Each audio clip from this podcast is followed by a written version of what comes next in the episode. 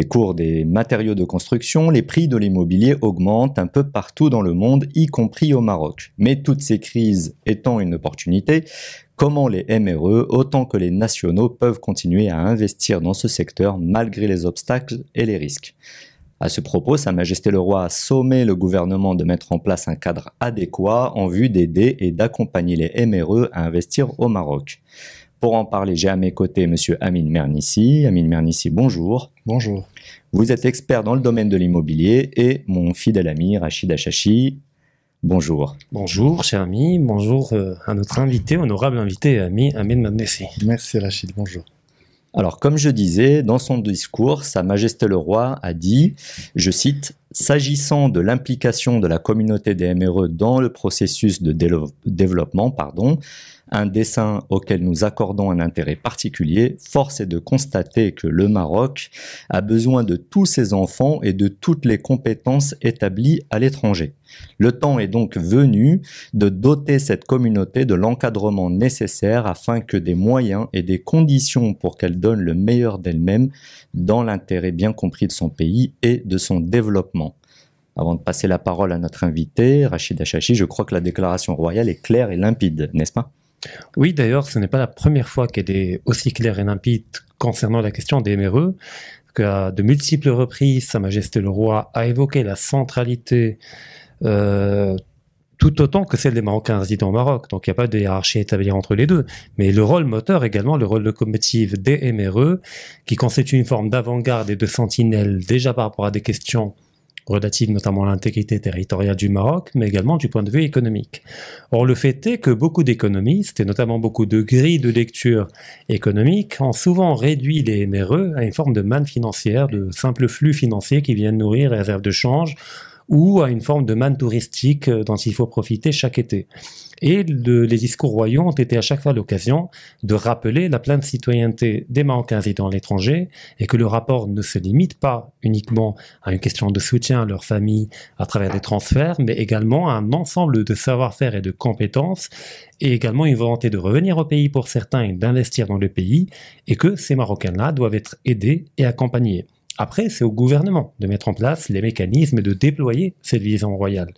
Or, le fait est que malheureusement, sur beaucoup de, chantiers, pas grand-chose n'a été fait par les gouvernements.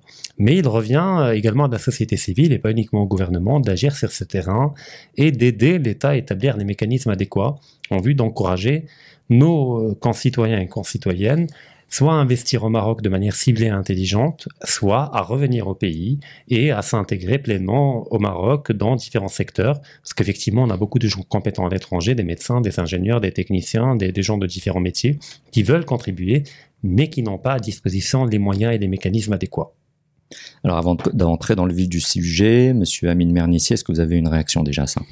Écoutez, ce que le discours de Sa Majesté vient à point nommé pour rappeler effectivement quelque chose qui revient régulièrement au devant de l'actualité, selon laquelle que le, les MRE sont un maillon essentiel euh, pour euh, la société marocaine dans son ensemble, pour euh, le dynamisme de l'économie, mais que c'était encore une fois insuffisant et qu'il fallait ce qui a été fait à ce jour apporter ses fruits, mais ça reste tout de même insuffisant en matière d'accompagnement, d'encadrement, de suivi, et je dirais même également en termes de doléances, parce que les MRE ont aussi beaucoup de doléances euh, sur plusieurs euh, sujets.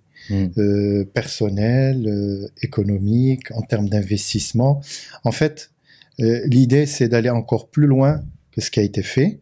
Et quand on parle d'accompagnement, c'est un accompagnement d'amont en aval, c'est-à-dire que à la partir du, pays où ils résident, ils doivent déjà euh, être pris en main, mhm. pris en charge par des organismes. Des banques font pour certaines ce travail depuis des années, mhm. mais valeur aujourd'hui, ceci reste encore insuffisant, peut-être parce que les demandes de ces Marocains qui résident à l'étranger change en fonction d'abord euh, des, des, de la nature même de, ces, de, ces, de cette population qui a changé. Je rappelle qu'on est aujourd'hui à la quatrième génération de MRE. Entre la première et la quatrième, il y a eu beaucoup de changements. Même la perception du Maroc a changé. Mhm. Aujourd'hui, le Maroc, certes, bénéficie euh, d'un attachement, je dirais, quasi naturel pour ces Marocains, même ceux de quatrième génération, mais euh, également, le Maroc est dans un échiquier mondial et aujourd'hui, un MRE, de la même façon qu'un investisseur étranger, lorsqu'il veut investir quelque part, il faut qu'il soit sécurisé, rassuré, euh, guidé, euh, il faut que le terrain soit balisé et il faut beaucoup de clarté pour effectivement drainer ces investisseurs. Parce que si on considère que le MRE est un investisseur lambda, Mhm. comme un investisseur étranger, Mhm. Ben, on, on déploie beaucoup d'efforts pour, euh, pour amener des investisseurs étrangers au Maroc. Et je trouve qu'on dé- on déploie beaucoup moins d'efforts quand il s'agit des MRE. Donc vous dites qu'en fait, ils sont un peu moins bien traités qu'un investisseur euh, lambda.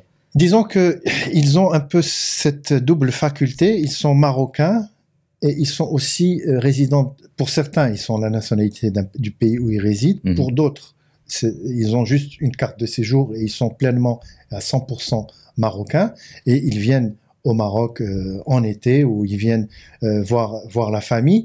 Mais disons que aujourd'hui, euh, à part certains programmes initiés par des banques Mhm. pour encadrer cet investissement et certaines associations, il reste encore beaucoup à faire parce que, comme l'a dit tout à l'heure Rachid, ou bien on les considère comme une manne financière et on les résume à un chiffre. Ouais. L'année dernière, ils ont envoyé 100 milliards de dirhams, on applaudit, c'est mieux que l'année précédente, ils ont augmenté.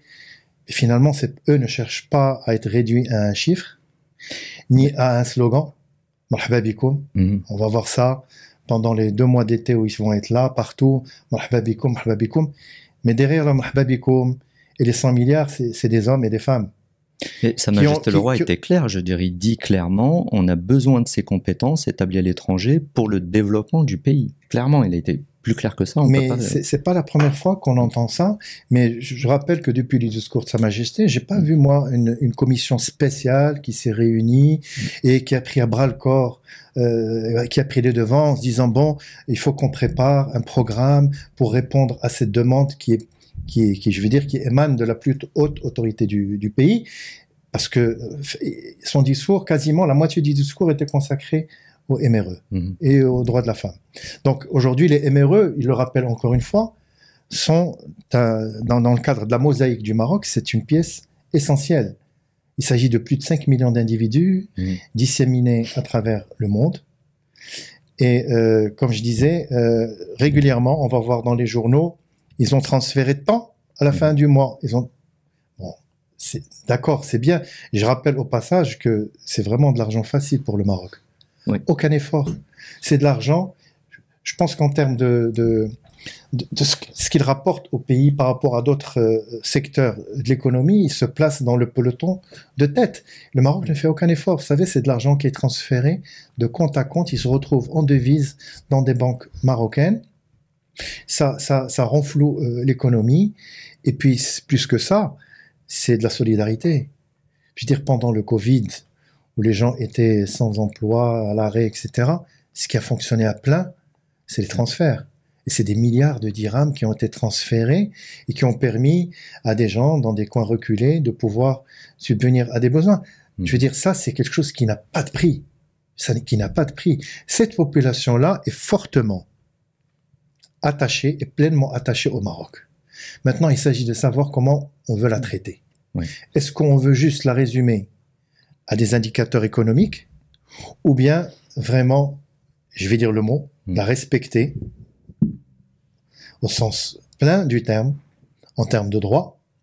Je parle aussi, aussi en termes d'obligations, Ah parce que quand il y a des droits et des obligations en face, et euh, la respecter aussi parce que, comme un investisseur étranger, on lui, fait, on euh, déroule le tapis rouge, il faudrait également euh, euh, ass- rassurer et sécuriser ces investisseurs. Et quand je parle de rassurer et de sécuriser, c'est déjà qu'il y a un problème. Parce que quand on parle de rassurer, ça veut dire que un certain nombre ont été floués. Peut-être qu'on va y revenir. On va y revenir, certes, euh, tout, tout à fait. Euh, je veux juste rebondir. Donc, effectivement, c'est des pièces essentielles euh, de la mosaïque, si vous dites exactement. Mais on a des fois l'impression que c'est juste, ils sont juste traités comme des vaches à lait. Euh, avant de, de, rentrer dans le vif du sujet, j'aimerais savoir, Rachid Achachi, pourquoi on les traite comme ça? Pourquoi le gouvernement successif, depuis des années, n'ont absolument rien fait pour s'en tenir au discours du roi, qui les considère comme une pièce essentielle dans le développement du Maroc? Il y a différents facteurs. Le premier, c'est que le talent d'Achille de l'économie marocaine, ça demeure la réserve de change. Parce qu'on a une balance commerciale qui est structurellement déficitaire et que pour équilibrer la balance des paiements, et eh ben, on n'a pas 36 moyens. C'est soit l'endettement extérieur, et eh ben, soit les IDE, le tourisme et d'autres secteurs. Et donc, à aucun moment, on a vu la possibilité de convertir les transferts d'MRE en investissement productif hmm. tant qu'ils remplissaient la tâche première qui était celle de nourrir la réserve de change, premièrement. Le deuxième élément, c'est qu'effectivement, les MRE ont été, depuis 2011, privés de l'un de leurs droits les plus élémentaires, qui est le droit de vote. Et là, la Constitution, elle est claire, elle a été adoubée par le peuple et par Sa Majesté, mais il revient en différents gouvernements depuis 2011 jusqu'à aujourd'hui de matérialiser la Constitution. Et rien n'a été fait pour des raisons assez particulières, notamment la de la nature du vote des MRE, qui pourrait faire basculer le jeu électoral au profit d'un parti plutôt que de tel autre. C'est que tout simplement, comme on ne les connaît pas très bien, contrairement aux Marocains résidents, on n'a pas la garantie qu'ils vont bien voter du point de vue de certains partis politiques. Et donc, vaut mieux ne pas composer avec une variable qui est vue comme étant exogène, c'est-à-dire celle du vote des MRE, plutôt que de se retrouver avec des surprises. Donc, euh, voilà, on les voit, on préfère les garder plutôt comme une main financière, mm. plutôt que comme un réservoir électoral qu'on ne contrôle pas, ou bien comme étant une manne d'investissement qui, de par sa masse critique, si jamais elle venait à, se convertir en vraie masse d'investissement, qui pourrait mettre en danger les situations de rente, ou bien dénoncer des situations de rente économique si jamais les RE venaient investir massivement l'économie de manière intelligente, orientée et ciblée. Parce que très rapidement, ils vont être confrontés à des plafonds de verre et à des situations de rente. Et effectivement, il y a des, lobbies et des gens au Maroc qui n'ont pas intérêt à ce genre de, voilà, de, de variables de perturbation de leur point de vue. Alors, si je peux me permettre. Bien sûr, bien sûr. Alors, sur les chiffres, euh, on va dire de 100 milliards de dirhams de transfert, nous n'avons pas la ventilation exacte de cet argent, ce qui va, par exemple, à l'investissement productif, à l'industrie, le commerce, ou bien Il y a quelques chiffres, mais c'est pas détaillé. Mais, on dit que 80% vont dans des secteurs non productifs. Vont vers des secteurs non productifs.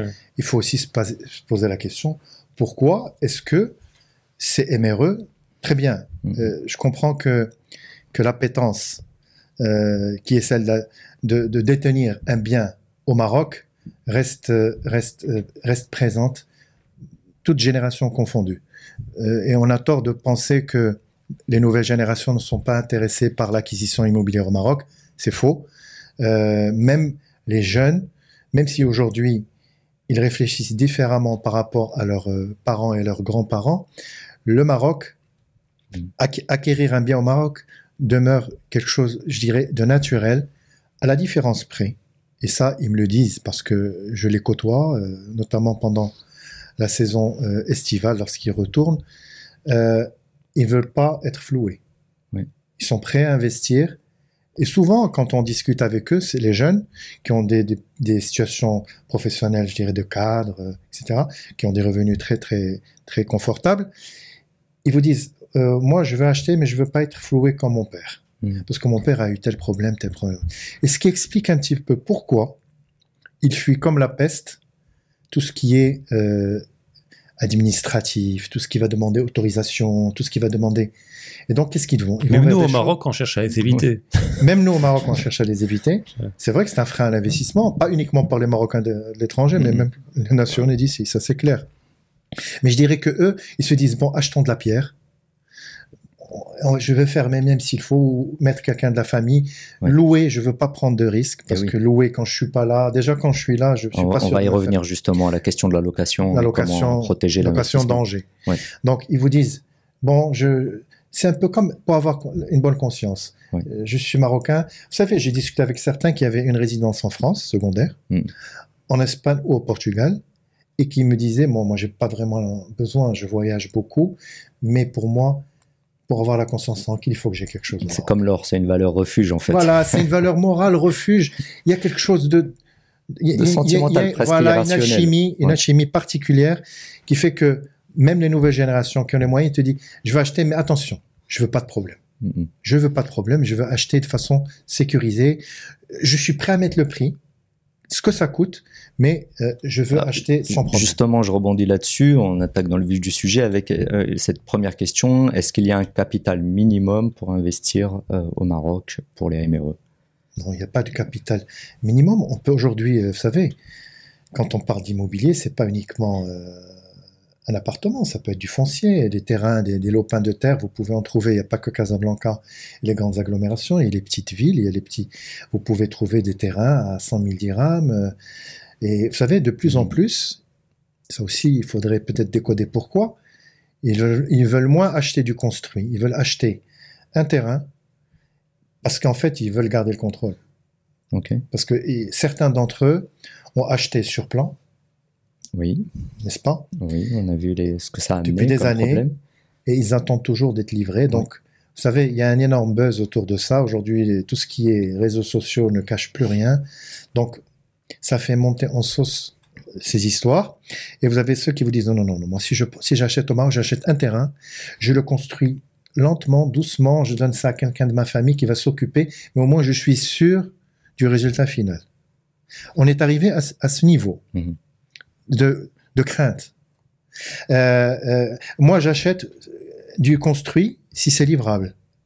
Pourquoi? Ah, parce que je sais pas, je sais que dans ma famille, quelqu'un a acheté, il attend toujours, il n'a pas été livré. Ou un tel, on m'a dit qu'il s'est... Donc vraiment, Il s'est aujourd'hui, fait spo- spolier son bien. sp- spolier, c'est une chose, arnaquer, c'est une autre chose. Mhm. Parce que la spoliation, c'est un autre phénomène. Par contre, euh, des, des, des, promoteurs indélicats, il y en a. Il y a des gens sérieux. Hein. Mais des promoteurs indélicats, malheureusement, vous savez, on fait plus, comme on dit, la, la confiance euh, se perd en litres et se gagne en gouttes. Il suffit que, que deux ou trois soient indélicats, que ça fasse les manchettes euh, des journaux, qu'il y ait un énorme buzz sur les réseaux sociaux pour que ça fasse le tour de la planète. Je dis bien le tour de la planète. Tout le monde est au courant. Et c'est une, une, pu- une publicité terrible pour nous. Alors, vous avez des Marocains qui vivent à l'étranger, bien sûr, qui sont intéressés par le Maroc, qui veulent investir. Vous savez, moi, je vais vous dire une chose. J'ai eu une fois un MRE qui avait le pouvoir d'achat, qui avait tout ce qu'il fallait. Il m'a dit, moi, j'ai envie d'acheter trois biens au Maroc. Ah, je lui dis, c'est formidable. Il m'a dit, mais avant ça, est-ce que vous pouvez me conseiller un avocat? Je dis, pourquoi? Il m'a dit, parce que je vais avoir besoin d'un avocat. Je vais avoir que des problèmes. C'est vous dire. Ouais. Mais il avait quand même cette envie d'acheter, de, de rentrer dans le processus, même avec le risque qu'il avait identifié en amont. Donc, franchement, euh, les MRE, c'est une manne extraordinaire pour le Maroc, pas au sens négatif, hein, manne. C'est-à-dire, il y a vraiment de l'amour. Et, et pas, et pas Mais, euh, il est un petit peu gâché. point de vue économique non plus. Une manne dans tous les sens du terme. Ben, je vous ai dit, quand, quand la plupart se tournent vers de, de la pierre, euh, je veux dire, ils savent très bien que ça va générer aucun revenu. Tout ce qu'ils espèrent, c'est que cette pierre reste à cet endroit, que quand ils reviennent l'année d'après, ils, peuvent, ils puissent euh, en profiter, euh, y, y passer deux, trois semaines. Vous savez, ceux, ceux qui achètent euh, dans les villes balnéaires, etc. En fait, c'est des, besoins, je dirais, simples. Ouais. C'est des gens qui ont envie de retourner au pays, qui n'ont pas envie d'avoir de tracas. Qui voudrait venir passer ces trois semaines de congé dans un pays en sachant qu'il va faire les allers-retours entre les administrations, entre la justice, entre les problèmes inextricables. Personne. À la fin, vous avez ceux qui vous disent, bah écoutez, je préfère aller à l'hôtel. Je veux pas être propriétaire, gars. Et vous avez quand même, malgré tout ça, parce qu'il faut pas généraliser, parce qu'on va tomber dans la caricature, Mm. ceux qui vous disent non, euh, moi j'achète pour mes vieux jours. Je ne sais pas, moi, demain, euh, ce que je vais devenir en Europe. Peut-être que je voudrais revenir plus tard à ma retraite ici. Et je prépare Ouais. un petit peu. Et ça, c'est- naturel. Rachid, une réaction là-dessus? On est tout à fait d'accord. Et ce qui touche à l'immobilier touche également à d'autres secteurs. Parce que moi, je rappelle systématiquement que globalement, même les Marocains au Maroc sont confrontés à ce type de problème, qu'il y a une perte de confiance, qu'il s'agit de restaurer, mais que les MRE sont davantage confrontés, de par euh, leur ignorance, euh, des de la complexité de comment ça marche au Maroc. Euh, c'est pas une ignorance en sens négatif, Mhm. dans le sens qu'ils ne connaissent pas les règles non écrites, les règles implicites. Alors- Il y a la barrière linguistique déjà, Oh. euh, la dé- la déjà, etc. Donc il y a des gens qui profitent de ce problème linguistique comme étant une faille pour Oui. arnaquer. Mhm. Euh, il y a des textes qui sont écrits en arabe. Il y a- Donc il y a un certain nombre de problématiques qui peuvent être réglées aisément, très facilement, et qui peuvent lever au moins une partie des problématiques. Mais en fait, on est tous dans le même bateau, ce que je veux dire. C'est juste que c'est pas une différence de nature, c'est que subissent les Marocains ici à l'étranger. Non. Mais c'est une différence de degré, Absolument. effectivement, qui est importante. Alors, je pense qu'eux, ils ont encore plus de pression que nous, parce que vous faites bien de le souligner. Certains ont perdu l'usage euh, du dialecte marocain, et quand ils vont revenir ici, ils vont être assimilés aux touristes. Mhm. C'est c'est dommage hein, de, de le dire, mais c'est la vérité. Et donc, certains vont essayer de les flouer, sachant que c'est des gens qui sont de passage, c'est des Marocains, mais ils parlent pas le Darija, donc on va essayer un petit peu de le dribbler. C'est un Européen, en fait. Dans son esprit, un Européen, on peut toujours le... Donc l'idée, le préjugé qu'il est naïf. Il est, il est naïf, etc. C'est un, Marocain quand même. Il connaît les codes. Et il, sait très bien comment ça se passe. Euh, Vous savez, euh, on peut plus, au bout d'un certain moment, on peut tromper- on peut plus tromper personne. Quand vous avez des, des Marocains qui résident à l'étranger, qui reviennent en été ici, qui vont dans un restaurant et on leur, on pratique des prix juste euh, scandaleux Oui, à la tête du client. à la on tête dit. du client, soi-disant parce qu'ils ont un pouvoir d'achat, on va en profiter, donc euh, euh, l'occasion fait le larron. Ça, c'est totalement inadmissible. Maintenant, par rapport à, à l'investissement des MRE, il y a aussi des success stories, il faut le reconnaître. Vous avez des Marocains qui ont, qui ont bravé les océans et les mers, comme un peu les Marocains d'ici, Mhm. pour, pour rentrer dans, dans de l'investissement productif, avec euh, de l'industrie, des emplois, etc., il faut vraiment être tenace. Certains l'ont fait, ont réussi. Mais la majorité a jeté l'éponge. Et finalement, vers quoi ils se retournent? Souvent vers le café. Ils achètent un café, ils laissent un membre de leur famille. Donc, si vous voulez, c'est un petit... C'est le- le modus operandi. C'est une petite rente. euh, C'est une petite refuge. rente, voilà, ils prennent pas trop de risques, euh, c'est un café, etc. qui est suivi, mais très peu veulent investir dans, dans, la, dans la PME, prendre des risques. Je rebondis là-dessus du coup. Euh, comment choisir les projets d'investissement rentables? Est-ce que vous avez des Dans- conseils dans l'immobilier, notamment. L'immobilier, bien sûr. Écoutez, aujourd'hui, euh, euh, l'immobilier, euh, vous avez ceux qui achètent et qui ferment, qui, qui, qui- qui achètent parce qu'ils n'ont pas envie de d'en faire justement un, un investissement rentable, parce qu'ils estiment que le l'environnement n'est pas suffisamment sécurisant. Vous savez, on conseille beaucoup d'acheter et de louer, d'en faire un, un investissement locatif et tout ça. C'est bien ça, c'est vrai. Sur le papier, c'est très bien. Mais vous savez, quand vous avez un, un- un- quelqu'un qui n'habite pas le Maroc euh, minimum 11 mois sur 12 et qui loue euh, un bien à quelqu'un, il faut que vraiment cette personne soit veuille vraiment le le payer en temps et en heure, Mhm. sachant qu'il n'est pas là, qu'il est loin, etc. Je dis pas que c'est la règle, mais je veux dire, euh, Il y a une crainte. il y a une crainte réelle et certains l'ont fait et l'ont regretté. Et finalement, se sont dit, bon, je préfère fermer, même si ça me produit rien. Non, non seulement ça me produit rien, mais ça coûte, parce que ça coûte des frais d'entretien, des frais de syndic. Généralement, quand ils reviennent en été, il y a des travaux à, à- Eh oui, bien à- sûr. à faire, parce qu'une maison qui reste fermée un an, il y a toujours des travaux à faire. Mm. Donc, c'est pas une partie de plaisir. Maintenant, si on trouve une plateforme qui va leur garantir la sécurité, parce que le maître mot, c'est la sécurité de l'investissement. Et avec des, des, des parties responsables qui vont se charger de d'identifier les biens, euh, ensuite assurer un suivi post-achat. Parce que, suffi- parce que je rappelle une chose, c'est des gens qui achètent et qui s'en vont. Eh oui. Certains laissent des membres de leur famille dans ces maisons, mais la plupart baissent le rideau, ne louent pas parce qu'ils ont, ils ont, ils ont peur qu'on, d'un, locataire indélicat et ils se retrouvent dans les- en justice et ça, c'est un cauchemar. C'est un cauchemar. Ils ne peuvent plus suivre l'affaire, ils doivent donner ça à un avocat et après, c'est, c'est, c'est très compliqué pour eux. Donc, c'est vraiment, ils investissent sur la pointe des pieds. Vraiment sur la pointe des pieds. Ils réalisent un rêve ou je dirais, peut-être le mot rêve est trop fort, mais un désir qui est celui d'a- d'avoir quelque chose en leur nom dans ce pays où ils sont nés, ou bien c'est le pays de naissance de leurs parents. Il y a cette attache, elle est là. Il n'y a pas justement des moyens de sécuriser le bien Quand on Alors- veut louer, la personne qui a envie de louer, qui se dit bon peut-être je vais me tourner vers un professionnel pour sécuriser le contrat. euh, Il y a toujours, il y a toujours, il y a toujours des, des façons de sécuriser euh, un contrat. Bien sûr, de prendre le maximum de garanties, euh, de, de- de voir aussi la, la, la, la, la personne, la personnalité du, du, du loueur. Mhm. Euh, vous savez, comme ce qui se fait beaucoup dans leur pays d'ailleurs. Vous savez, quand on veut être locataire en Europe, il faut montrer patte blanche. Il faut sûr, montrer trois des, fiches de des salaire, fiches de il faut, salaire. euh, deux à trois mois de garantie. il faut un mois de garantie, il faut un garant Ouais. des fois. Un pas? garant, exactement. Un garant. Même quand on travaille, même quand on même est quand on salarié. travaille. Ouais. Donc c'est très exigeant. Mhm. Ça l'est pas ici. Peut-être qu'il faudrait instaurer ce niveau d'exigence pour justement limiter le risque. Aujourd'hui, je trouve anormal que quelqu'un qui veuille louer, ben écoutez, le maximum qu'on puisse demander, c'est un ou deux mois de, de garantie de caution. C'est tout.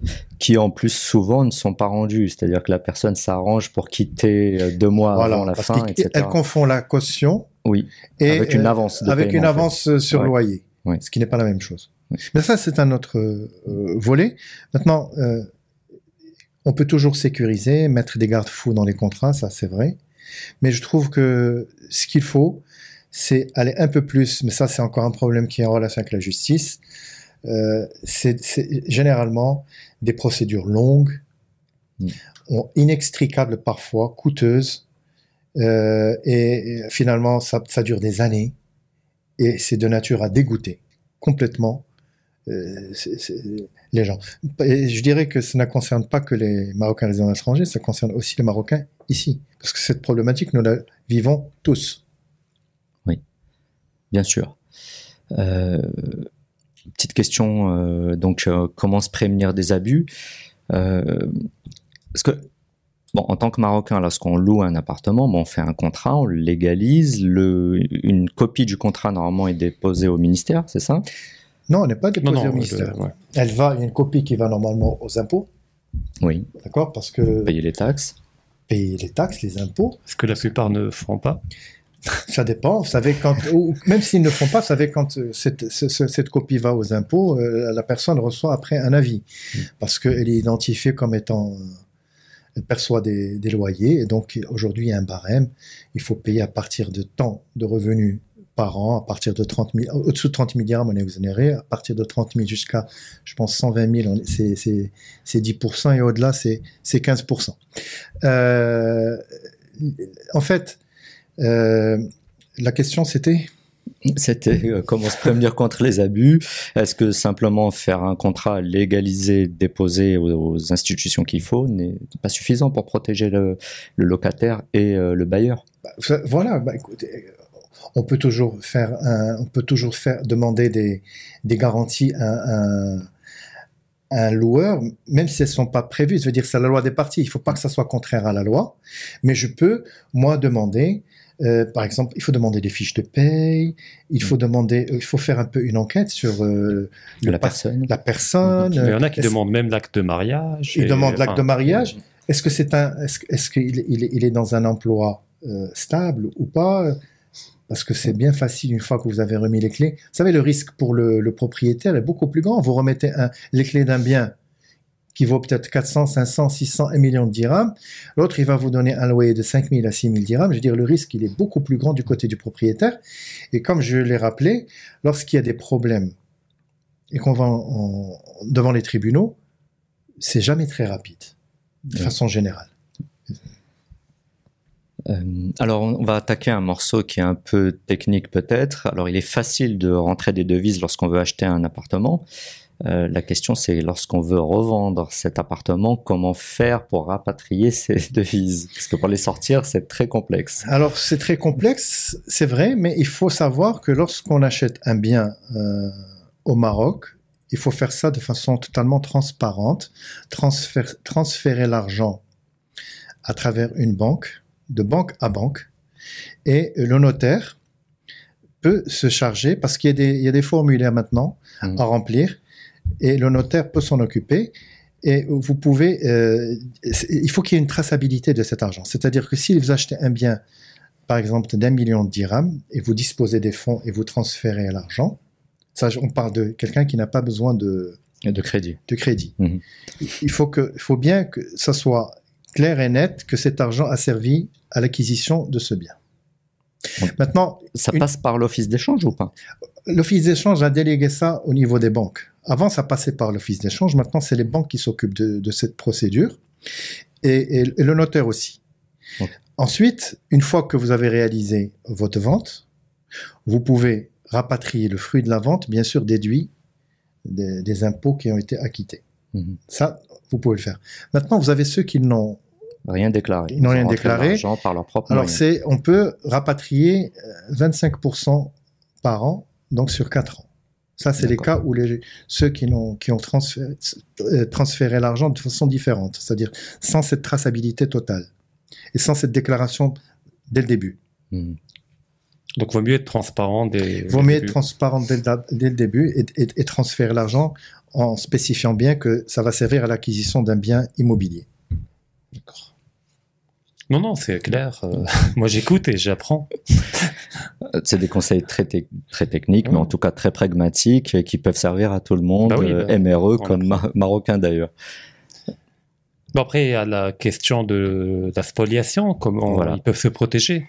Alors Enfin, la des spoliation, qui est différente de, des problèmes inhérents parfois aux livraisons tardives, aux livraisons non conformes à ce qui a été euh, acheté. Non, on parle de la spoliation et d'ailleurs, Rachid, si tu veux donner un cas euh, concret de spoliation immobilière, de gens qui achètent un bien et un jour ils reviennent et ce bien n'est plus à eux. Oui, ils demandent de titre de propriété euh, et ils découvrent qu'il est passé sous un autre nom. En fait, leur maison n'est plus leur maison. Alors c'est pas une. Là, c'est des mafias qui Ouais. truquent des documents. et voilà, c'est des mafias, mais ça c'est pas une spécificité réservée euh, au MRE. hein. Mais disons que comme ils sont C'est pas une cible là, facile. voilà. Voilà, Voilà. tout à fait. Mais maintenant, vous avez aussi des gens qui sont chez eux, qui habitent chez eux aujourd'hui, qui rentrent chez eux dormir, mais en fait, ils savent pas que là où ils habitent, ça leur appartient plus. Bah, moi, je vérifie tous les trois ans. les ans. Voilà. Il faut pas dépasser 4 ans, parce Oui, qu'après bah, 4 ouais. ans, vous savez qu'on peut plus aller en, en justice. Ouais. Après, il y a certains mécanismes qui peuvent réduire le risque, comme par exemple, il y a la plateforme Mohafadati, où vous pouvez rentrer au niveau de votre euh, titre foncier et laisser votre euh, numéro de téléphone. Et s'il y a le moindre euh, changement ou mouvement sur votre titre de propriété, vous êtes averti par un SMS.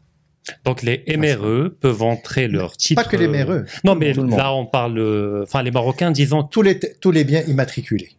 Je veux dire, un appartement, un terrain, etc. Vous avez votre appartement, votre maison, un terrain. Vous rentrez au niveau de la, la conservation foncière. Il y a un site qui s'appelle Mohafadati.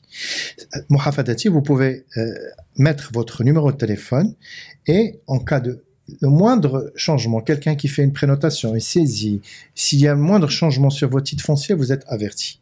Ça, c'est c'est quand même un point très important. Mhm. C'est bon à savoir. Et il y a un autre site, donc le site de l'ANCFCC, C'est ça, c'est ça. voilà, que vous allez. la, il y a conservation, la conservation foncière et du cadastre. la exactement, cartographie. Vous, vous demandez votre certificat de propriété en rentrant le nu- nu- numéro de titre foncier. propriété. numéro voilà, de titre foncier, Et exactement. vous l'avez dans les 24, 48 heures. Voilà, maintenant aujourd'hui c'est digitalisé. Vous pouvez l'obtenir au bout de 24 ou 48 heures, Ça moyennant coûte 100 dirhams. euh, oui. Voilà. Ça, c'est quelque chose à faire. Si on peut le faire tous les ans, ça coûte pas 100 dirhams, c'est Mhm. c'est accessible. Après, il y a aussi la possibilité de retirer, de demander le duplicata Mhm. du titre foncier et de le garder chez soi. Parce que un spoliateur, il inscrit ça sur le titre foncier. Alors, il y a un titre foncier et puis il y a le duplicata. Si vous avez le duplicata qui dit autre chose que le, le titre foncier qui a été spolié, ça veut dire que Il a été changé. il a été changé et vous pouvez toujours dire que j'ai le Mhm. duplicata ou c'est mon nom qui est inscrit et pas le nom du, de, de celui qui m'a spolié. Eh ben, c'est bien à savoir. C'est des bons conseils. Merci, euh, Amine Mernissi. Merci, Rachid Achachi, euh, pour bien. ce petit- cette petite discussion sur le thème de l'immobilier. Nous vous réinviterons euh, prochainement, monsieur Amine Mernissi. Merci Toujours une beaucoup. joie et un plaisir. Merci, avec plaisir. Très bientôt.